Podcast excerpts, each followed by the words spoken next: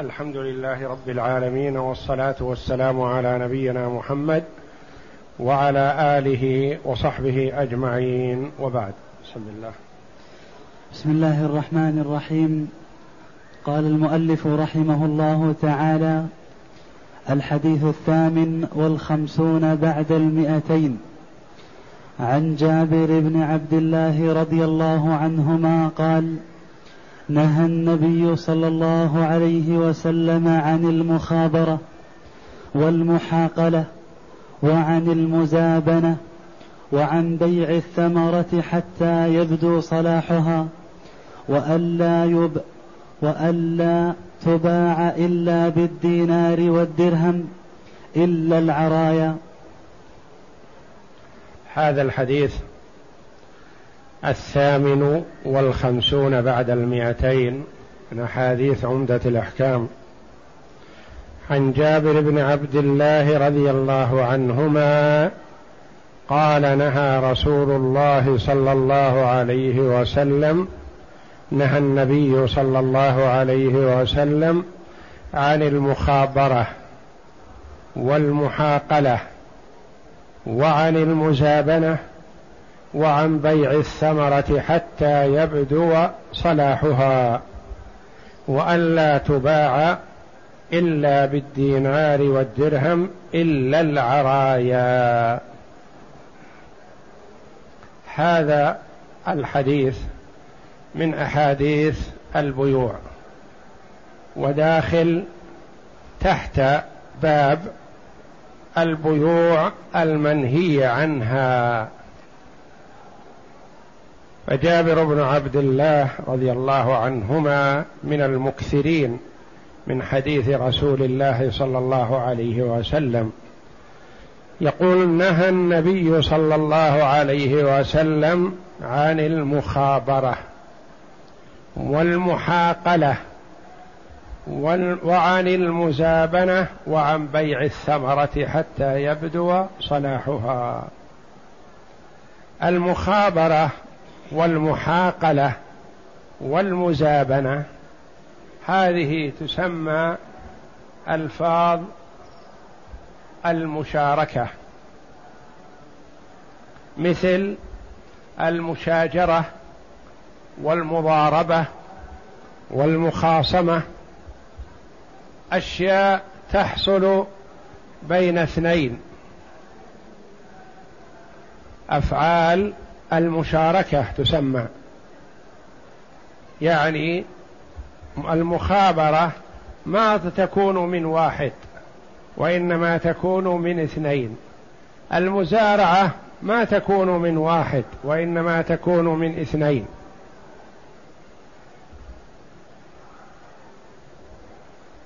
بخلاف مثلا كما تقدم لنا أمس النجش يكون من واحد. لكن إذا جاءت هذه الميم التي تدل على المشاركة مخابرة مزارعة مخاصمة مضاربة مجادلة وهكذا تكون من شخصين أو من فريقين.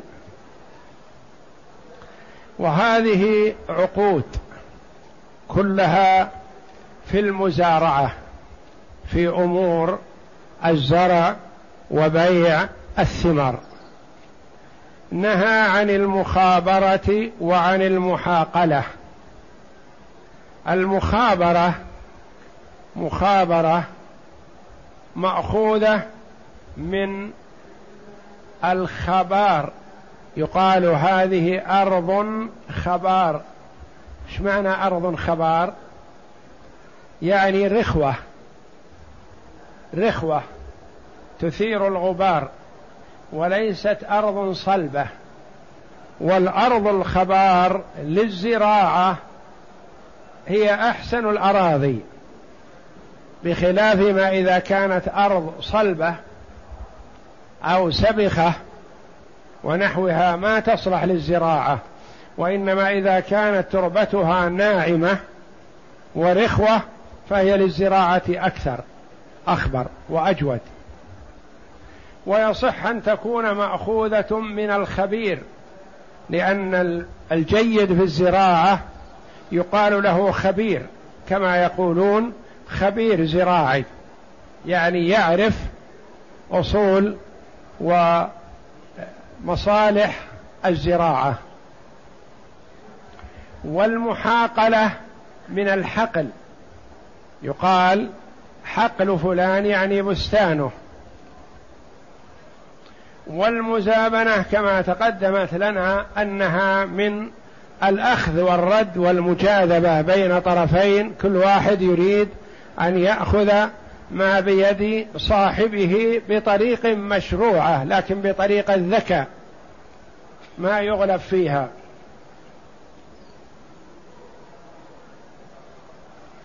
والمخابرة نهى عنها النبي صلى الله عليه وسلم وهي لفظ يطلق على عدد من الطرق. منها ما هو سائغ ومنها ما هو غير سائغ. فتحمل المخابرة على ما لم يكن سائغا في الشريعة. فالمخابرة فيها شيء معنى الزراعة والمزارعة وال والإجارة الأرض ونحو ذلك فيما يتعلق بالزراعة. لكن فيه مخابرة واردة مباحة ومخابرة واردة غير مباحة. فالتي هي غير مباحة أن يتفق صاحب الأرض مع العامل على أنه يزرع هذه الأرض العامل يزرع هذه الأرض ويكون للمالك ما حول البركة وما على السواقي أو يكون للمالك هذا المربع من الأرض والمربع الثاني والثالث للعامل. هذه ممنوعة. ياخذ المالك مثلا يقول ما حول البئر وانت لك ايها العامل ما بعد هذا ممنوع ياخذ المالك مثلا ما على الجداول يقول لي ما على الجداول ولك الباقي لأن الذي على الجداول يشرب باستمرار الماء يمر به فهذا ممنوع لما فيه من الجهالة والغرر والمخادعة للآخر لأنه ربما لا يعيش ولا ينبت ولا يثمر إلا ما على ما أخذه المالك مثلا وذاك لا شيء فيه. أو يكون الثمر كله فيما هو للعامل وما كان للمالك يترادى معه ويصرف عنه العامل الماء. هذه مخابرة ممنوعة. المخابرة الجائزة وأجازها كثير من العلماء وإن كان فيها خلاف الاتفاق بالنصف أو الربع أو الثلث جائز هذا. للعامل كذا نسبة وللمالك نسبة كذا. وبعض العلماء منع هذا قال لأن هذا مما شمله الحديث في اسم المخابرة فهو ممنوع. نقول ما هو الجائز عندكم؟ يقولون تؤجر إجرة بالذهب والفضة. أنبتت قناطير الثمر أو لم تنبت شيء. أجره هذه الأرض بألف ريال أو بمائة ريال أو بأقل أو أكثر. هذا لا جهالة فيه ولا غرر. الرجل استأجر هذه الأرض زرعها أو لم يزرعها أو وضعها لمواشيه ودوابه يتصرف.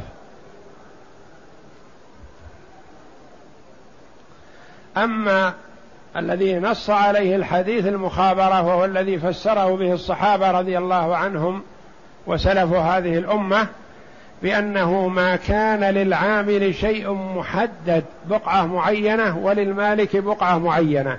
ربما أنتجت هذه ولم تنتج هذا فهذا يكون فيه غرر وجهالة.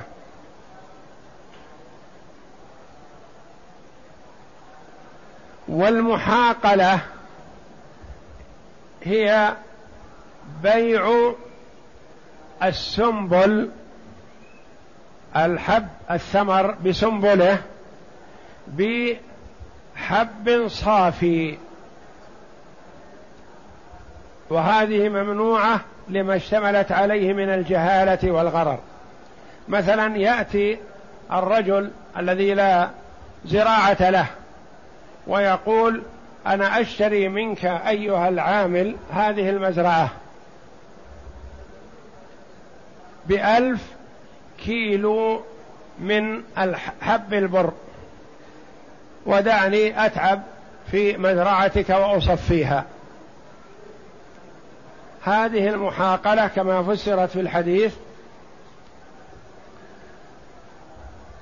ممنوعة لما فيها من الجهالة. لأن الحب في سنبله ما يعرف كم مقداره.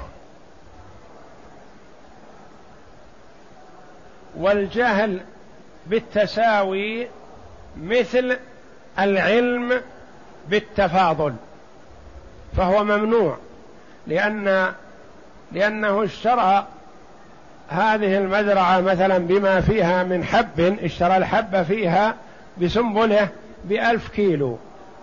قد يخرج ما في السنبل آلاف الكيلوات وقد لا يخرج إلا أقل من الألف ففيه غرار غرر وجهالة فهو ممنوع. والمزابنة كما تقدمت لنا كذلك هي بيع صاحب البستان ثمرة بستانه بنخله أو بسنبله أو بشجر العنب بأشياء صافية من نوعه. بيع النخل ثمرة النخل مثلا وهي في فروع نخلها بيعها بتمر صافي خالص. أو بيع الحب بيع السنبل بحب. أو بيع العنب على الشجر بزبيب. هذا مثله لأنه ممنوع لأجل ما فيه من الجهالة والغرر وعن بيع الثمرة حتى يبدو صلاحها لأن الثمرة قد تكون كثيرة في مرأى العين قبل بدو الصلاح فإذا بدا أو قبيل بدو الصلاح ينشأ فيها الخراب والفساد فتكثر فيها الآفات فتتأثر فيأخذ المزارع القيمة والمشتري ما حصل على شيء. فنهي البايع والمشتري عن التعامل والبيع بثمرة بيع الثمرة قبل بدو صلاحها. فإذا بدا صلاحها فهي بإذن الله غالبا ما تسلم.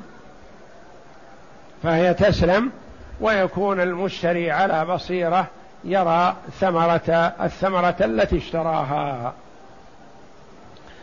وألا تباع إلا بالدينار والدرهم. فلا تباع بأشياء ما يجوز الأجل فيها ولا تباع بأشياء من نوعها لأنها إن بيعت بجنسها فمحتمل. ربا الفضل وربا النسيئه وإن بيعت بغير جنسها فمحتمل ربا النسيئة. فلذا نهي المرء أن يبيع ثمرة نخله إلا بالدينار والدرهم. فلا يبيع يبيع الرطب مثلا بتمر. هذا يدخله الربا. ولا يبيع التمر مثلا بحب البر أو حب الشعير أو الذرة أو غيرها من الحبوب لأن في هذه يشترط القبض في المجلس. وإن لم يشترط التساوي فيشترط القبض بالمجلس. والقبض ما يحصل لأن هذه في سنبلها أو هذه في فروع نخلها ونحو ذلك. إلا العرايا. العرايا صورة من صور بيوع اللي يتوقع فيها الربا لكنها مستثنات من باب الإرفاق. وهذه لها باب مستقل. سيأتي إن شاء الله باب بيع العرايا وخلاصته أنه يجوز أن يبيع الرطب بتمر بشرط أن يكون بقدر ما يؤول إليه الرطب تمرا. يعني إذا كان الرطب مثلا مئة كيلو يخدر خرصه مئة كيلو وهو في فروع النخل. وإذا جف ويبس مثلا أصبح ستين كيلو. فيباع بماذا؟ بمقدار ستين كيلو يعني بمقدار ما يؤول إليه حتى لا يدخل الربا. وهذه أباحها النبي صلى الله عليه وسلم بعينها وبشروطها إرفاقا بمن ليس عنده نخل ليتفكه مع أهل النخل بالرطب ويدفع مقابل هذا تمر قد جف. فكان كثير من سكان المدينة مثلا يأتي وقت الرطب وليس عندهم نخل وليس عندهم نقود يشترون بها الرطب وعندهم تمر من فضول عام أول. فأباح لهم النبي صلى الله عليه وسلم أن يشتروا الرطب بالتمر بشرط أن يكون الرطب بمقدار ما يؤول إليه وزنا تمرا. وهذه جاءت من باب الإرفاق. ولا يبيعها من الفلاحين إلا من قصد الإرفاق لأنه يبيع هذا البيع محتسبا لأنه لا شك أن الرطب أغلى وأحب إلى الناس من التمر. فما بالك إذا كان لابد أن يكون الرطب بمقدار ما يؤول إليه تمر. يعني كأنه يبيع كيلو ونصف من الرطب حالا بكيلو من التمر. لأن الكيلو ونصف من الرطب قد لا يصفي كيلو إذا جف. من يتعاطى هذا يتعاطاه صاحب الإرفاق. من أراد الرفق بأخيه المسلم ومساعدته للحصول على الرطب بدون أن يدفع دراهم وإنما يدفع تمرا. وباب العرايا سيأتي بشروطه إن شاء الله. اقرأ. الغريب المخابرة على وزن المفاعلة مأخوذ من من الخبار وهي الأرض اللينة القابلة للزرع. أو من الخبير وهو من يحسن حرث الأرض. المحاقلة مأخوذة من الحقل وهي الزرع, وهي الزرع وموضعه فاشتقت منه. والمراد بها هنا بيع الحنطة بسنبلها بحنطة صافية من التبن. المزابنة تقدمت والعرايا ويأتي الكلام عليها مفصلا في موضعه إن شاء الله تعالى. المعنى الإجمالي تقدم أن الأصل في المعاملات الحل والجواز وأنها باقية على أصل الإباحة والبراءة الأصلية وما ورد, الش وما ورد عن الشارع الحكيم من النهي عن بعض المعاملات. التي يرجع إلى قاعدة الربا المحرمة المستقبحة شرعا وعقلا وغير هاتين من قواعد الفساد الذي حاربه الشارع يشمله النهي من باب أولى.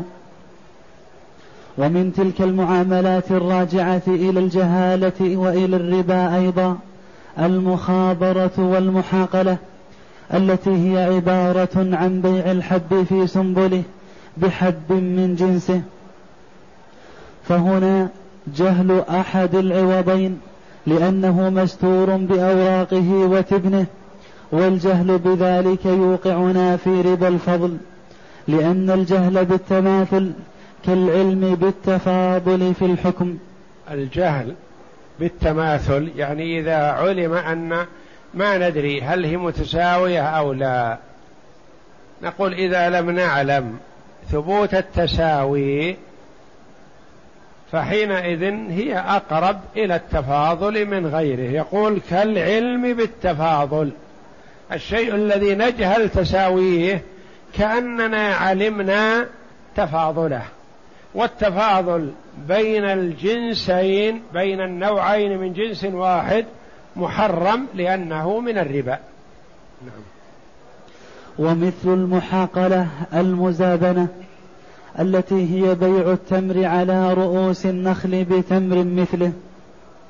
فما يقال في الأول يقال في هذا. واستثنى من ذلك مسألة العرايا بشروطها للحاجة إليها وتأتي إن شاء الله تعالى. كما نهى عن بيع الثمرة قبل بدو صلاحه حفظا للحقوق ولئلا يأخذ البائع الثمن بلا مقابل ينتفع به المشتري. ما يستفاد من الحديث أولا النهي عن المخابرة والمحاقلة والمزابنة. ثانيا استثنى من المزابنة العرايا للحاجة. ثالثا النهي عن هذه لما فيها من الجهل بتساوي العوضين والجهل بذلك يفضي بنا إلى الربا رابعا من باب أولى أن يحرم البيع إذا علم التفاضل بين العوضين. يعني إذا جهل التساوي فإذا علم التفاضل فالتحريم من باب أولى لأن هذا الربا الصريح. نعم. إذا علم التفاضل بين العوضين الربويين من جنس واحد. خامسا النهي عن بيع الثمرة قبل بدو صلاحها. لا من العاهة. لأمن العاهة لأنه قبل بدو الصلاح لا يؤمن أن تحصل فيها عاهة فيتضرر المشتري ضررا كبيرا. فإذا بدا الصلاح بإذن الله يعني تبين في التمر الأحمر من الأصفر هذا بدو الصلاح. أو اشتد حب الزرع هذا بدو صلاح. فيجوز البيع حينئذ. والله أعلم. وصلى الله وسلم وبارك على عبده ورسول نبينا محمد وعلى آله وصحبه أجمعين.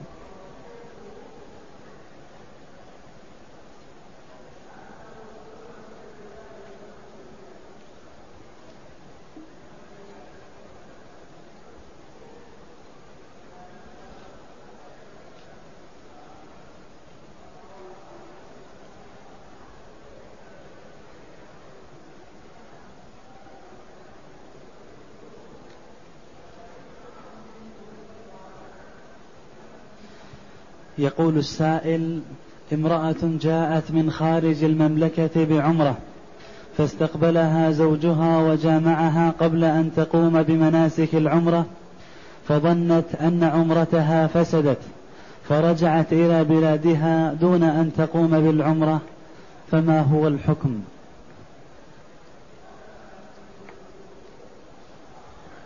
جاءت محرمة. فجامعها زوجها قبل أن تقوم بمناسك العمرة فعادت إلى بلادها. محرمة الجماع يبطل النسك في العمرة قبل الطواف والسعي وفي الحج قبل التحلل الأول ويجب المضي في النسك حجا كان أو عمرة. ويجب القضاء. ويجب الهدي. فهذه المرأة هي على إحرامها الآن لو عادت إلى بلادها فهي محرمة. يجب عليها أن تأتي إلى مكة وتقضي هذه العمرة. التي أحرمت بها تؤديها. فإذا تحللت منها تحرم بعمرة عنها لأن الأولى فسدت ويجب المضي فيها ويجب عليها هدي لهذا.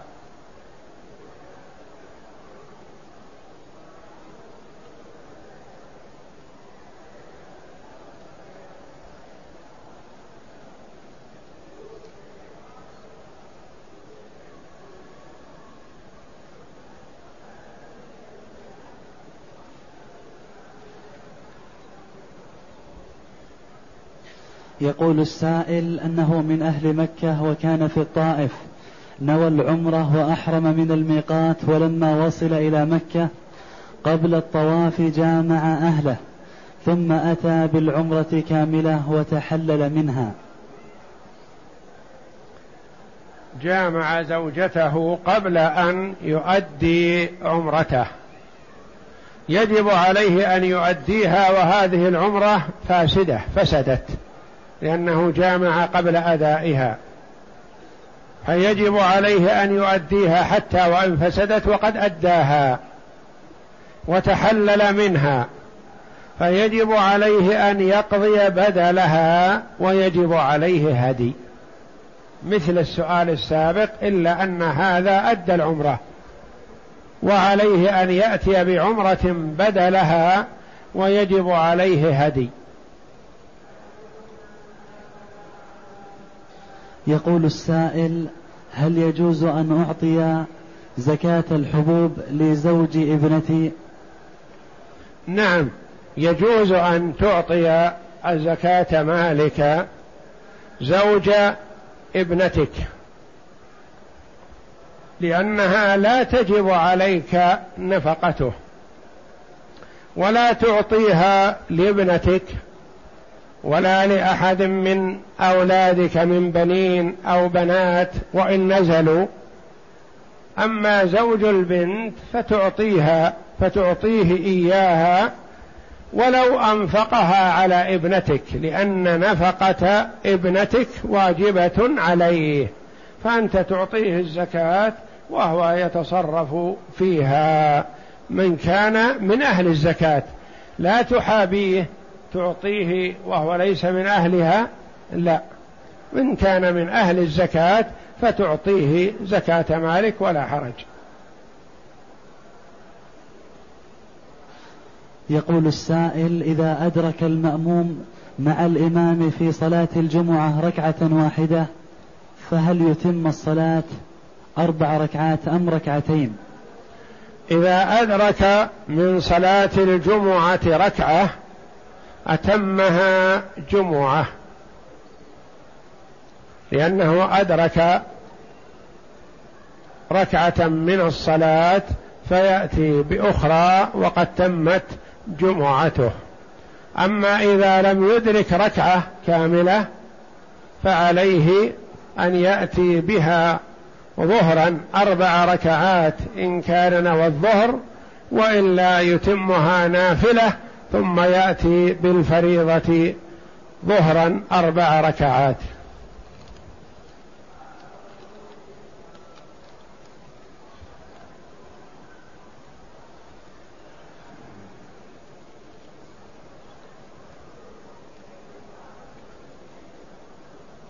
يقول السائل كيف يتم المسح على الخفين؟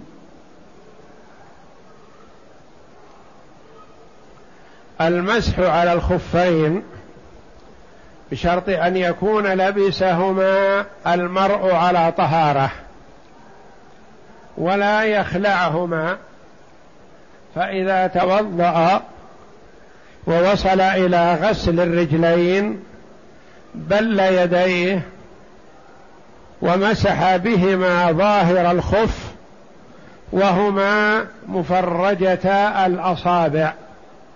من طرف الخف إلى طرف ساقه يمسح بهما بيديه.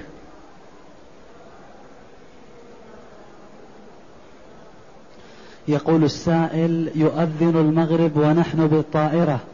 ويؤذن نعم تصلي الصلاتين إذا نزلت لأنك قد لا تتمكن من تأدية الصلاة بركوعها وسجودها واستقبال القبلة على ما ينبغي وأنت في الطائرة والوقت فيه سعة ولله الحمد. فتنوي الجمع جمع المغرب مع العشاء. فإذا نزلت وقد حان وقت صلاة العشاء مثلا تصلي المغرب اولا ثلاث ركعات ثم تصلي العشاء أربع ركعات إذا كان المطار متصل بالبلد. أما إذا كان المطار بينه وبين البلد مسافة برية أو البلد الذي تريده ليس مواليا للمطار مباشرة فتصلي المغرب ثلاث ركعات وتصلي العشاء ركعتين لأنك لا تزال مسافر. أما إذا كان المطار متصل بالبلد التي أنت مقيم فيها فقد انتهى وقت القصر بالنسبة لك. فتصلي المغرب ثلاث والعشاء أربع. وإذا كنت لم تصل إلى بلدك بعد فتصلي المغرب ثلاث والعشاء ركعتين قصرا. وسواء صليتهما في وقت المغرب أو في وقت العشاء لأنك بنيتك للجمع يسوغ لك تأخير المغرب لتصليها بعد النزول.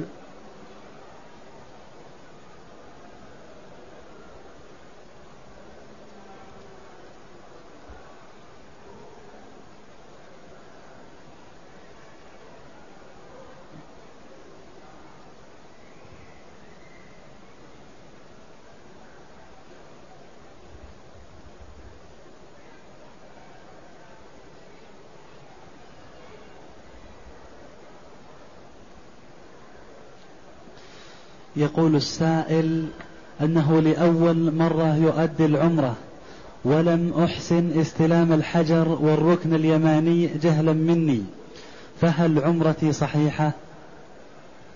العمرة صحيحة بحمد الله ما دمت طفت بالكعبة شرفها الله سبعة أشواط وبعد هذا صليت ركعتين ثم سعيت بين الصفا والمروة.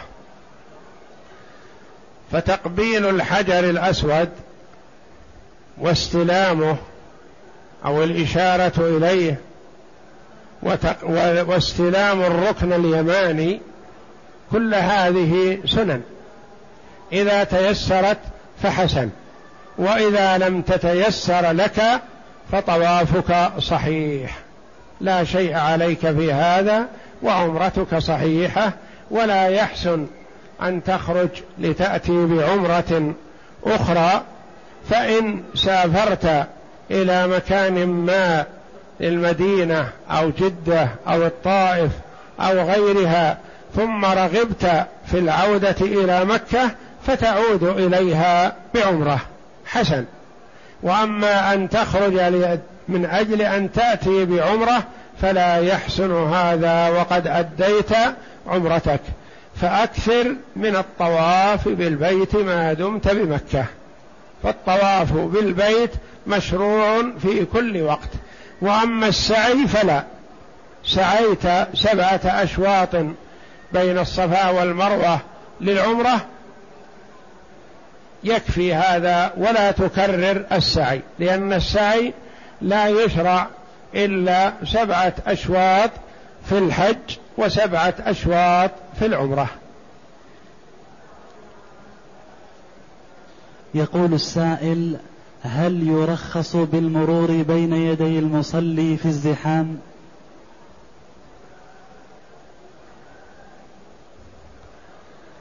الترخيص ليس للزحام. المرور بين يدي المصلي ممنوع. وما ورد ترخيص سوى المرور بين يدي المصلي في المسجد الحرام هذا شرفه الله. هذا محل خلاف بين العلماء رحمهم الله. كثير من العلماء أجاز المرور بين يدي المصلي في المسجد الحرام. لأنه ورد أن النبي صلى الله عليه وسلم كان يصلي حول الكعبة شرفها الله وكان الناس الطائفون يمرون بين يديه فلم يكن يمنعهم. وورد أن عبد الله بن الزبير رضي الله عنه كان يصلي حول الكعبة وكانت المرأة تريد أن تمر فينتظر في السجود حتى تمر ثم يضع جبهته يسجد في مكان مرور قدمها. فلعل هذا مستثنى والله أعلم. وأما سائر البقاع فيحرم المرور بين يدي المصلي حتى ولو وجد الزحام. يقول هل يصح هل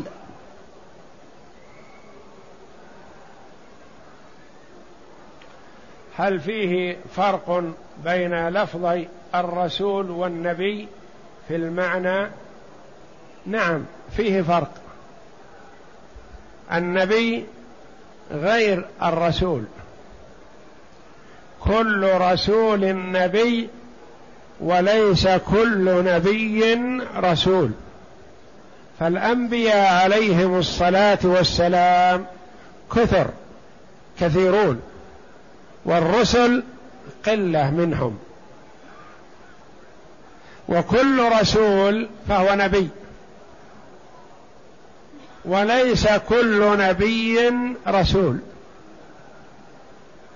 فآدم عليه الصلاة والسلام نبي وليس برسول. ومحمد صلى الله عليه وسلم نبي رسول. ولهذا ورد في الأصول الثلاثة للإمام المجدد الشيخ محمد بن عبد الوهاب رحمه الله الرسول صلى الله عليه وسلم يقول نبئ بإقرأ وأرسل بالمدثر. آدم نبي أوحي إليه بشرع ولكنه ليس برسول وكل رسول نبي. لأنه لا يكون رسول إلا وهو نبي قبل هذا. هذا من ناحية. أما من ناحية التعبير عن النبي صلى الله عليه وسلم نبينا فسواء قلت نبينا محمد صلى الله عليه وسلم أو قلت رسولنا صلى الله عليه وسلم.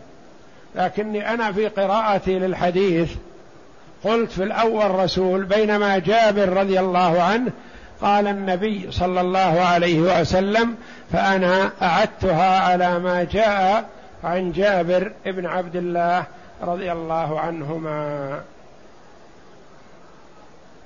ولغة يختلف كذلك. النبي نبئ يعني أخبر بشيء والرسول أرسل بعث كلف بشيء.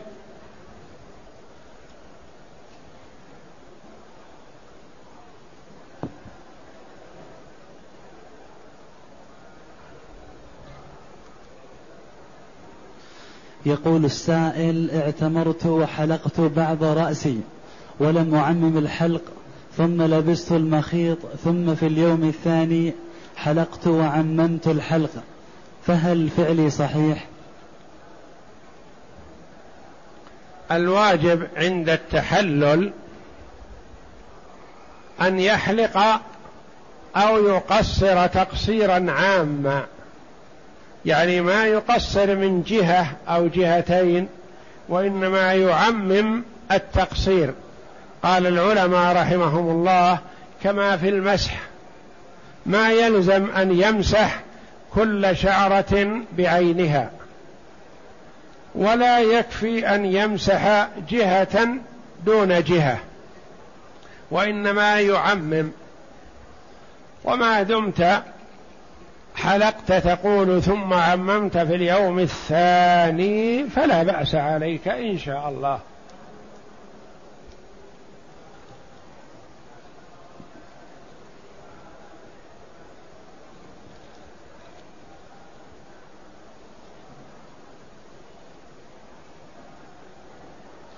تقول السائلة لبست النقاب وأنا محرمة جهلا مني فهل علي شيء؟ ما دام لبس النقاب جهلا فلا شيء عليك. وكذلك لو لبسته امرأة أخرى نسيانا فلا شيء عليها. مثل لو غطى الرجل رأسه وهو محرم نسيانا أو جهلا فلا شيء عليه في هذا.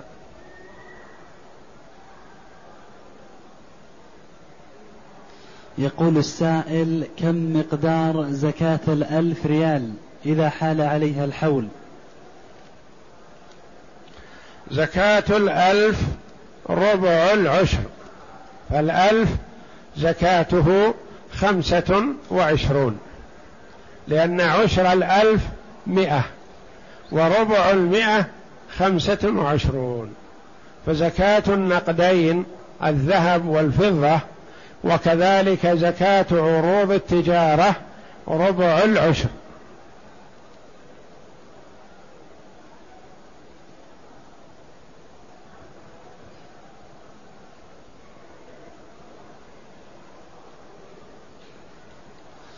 يقول السائل إذا تركت الإحرام من الميقات وأحرمت من مكة وعملت العمرة فما فماذا علي؟ عليك هدي لتركك الإحرام من الميقات فإذا لم تستطع الهدي فعليك صيام عشرة أيام.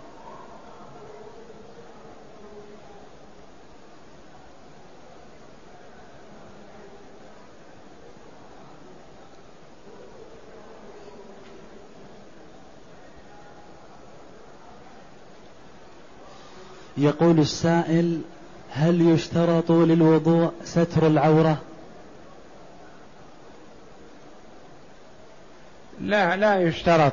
لا بأس إذا توضأت في مكان مستور لا يراك الناس لو لم تكن ساترا لعورتك ما دمت في مكان مستور لأن المرء مأمور بأن يستر عورته عن الناس. وكذلك هو مأمور أن يستر عورته في المكان الخالي لكن إذا كان لغرض الوضوء أو الاغتسال أو نحو ذلك فلا بأس عليه.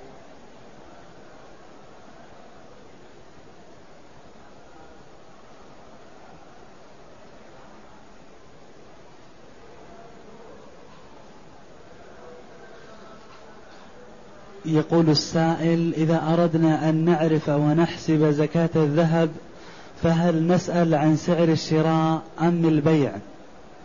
عليك أن تسأل عن سعر البيع لأنك تقوم هذا الذهب بالشيء الذي يساويه الآن. فأنت يكون قد اشتريته بعشرة والآن مثلا لو عرضته للبيع ما يساوي إلا ثمانية فتزكي قيمته التي يساويها الآن.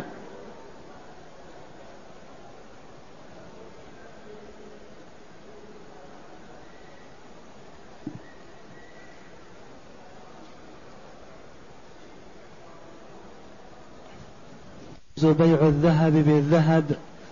ذهب قديم بذهب جديد ويدفع الفرق.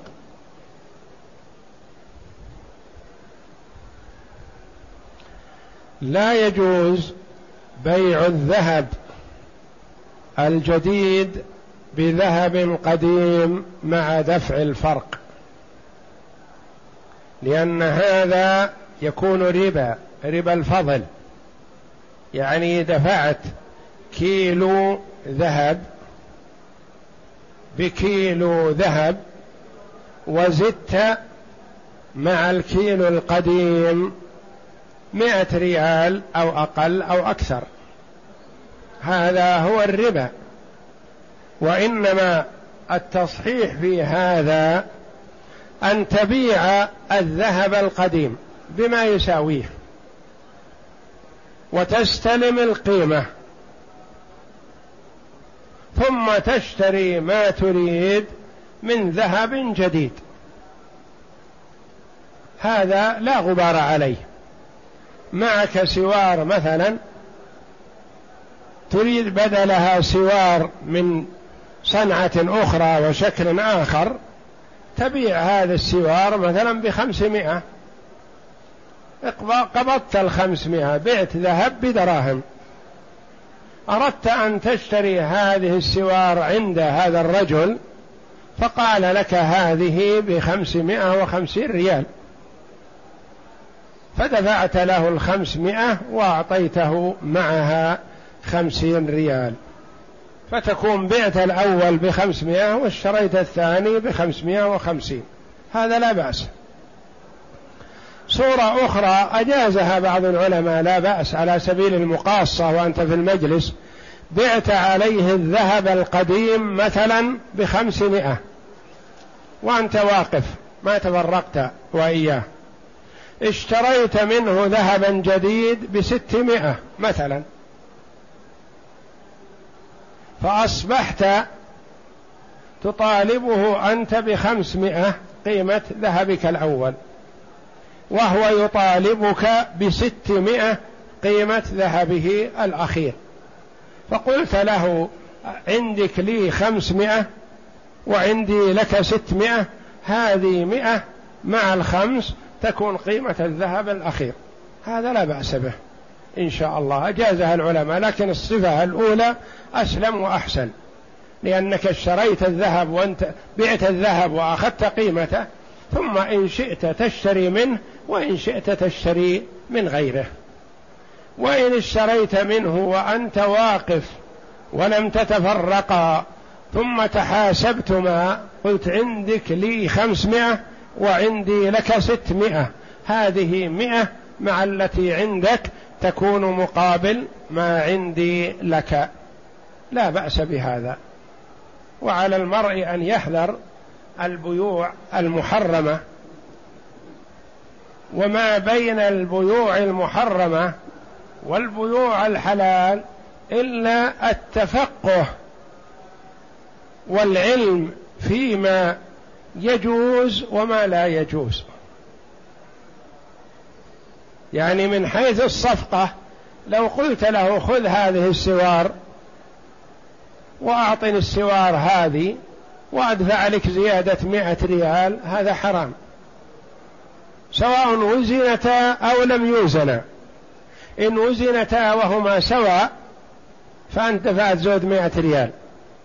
وإن لم يوزنا ولم يعلم مقدارهما فالجهل بالتساوي مثل العلم بالتفاضل فهو محرم.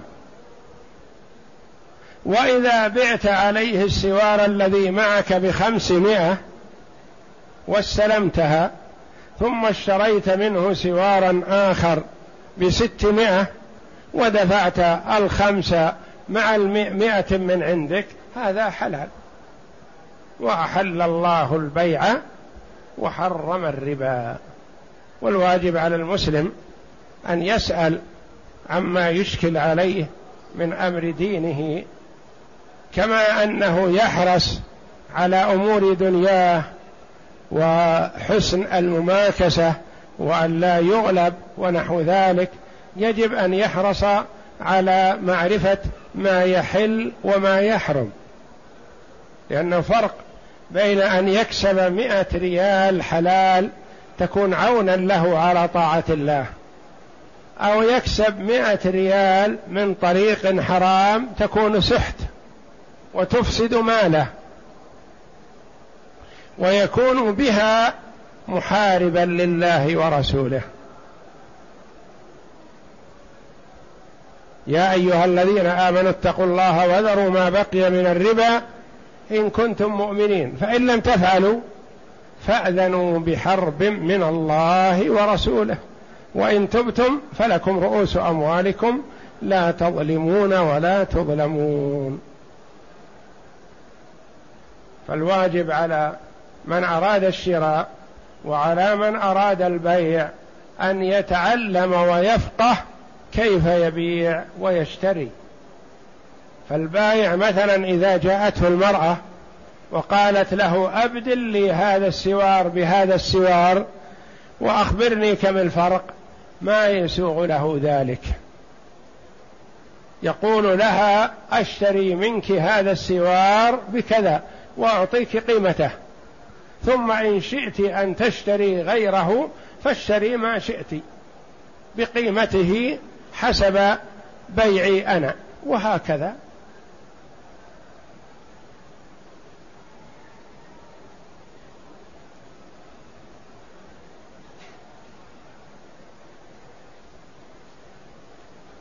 يقول لي مبلغ من المال في إحدى البنوك الربوية المصرفية والبنك يعطي فائدة كل شهر فهل هذه الفائدة حلال أم حرام؟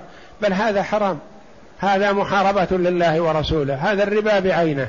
وعلى المسلم أن يتجنب هذا وأن يأخذ ماله ويعمل فيه مشروعا حلال إما تجارة أو عقار أو نحو ذلك ويكسب منه مكسبا حلال ويحذر الحرام والربا وما هو محرم في الشريعة الإسلامية. والله أعلم. وصلى الله وسلم وبارك على عبد ورسول نبينا محمد.